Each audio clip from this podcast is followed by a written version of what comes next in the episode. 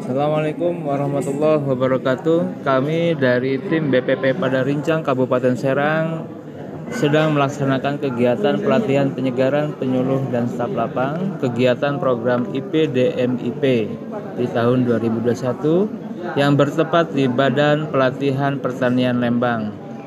Dan alhamdulillah pada saat ini kita sedang uh, mengikuti pelatihan tentang materi podcast.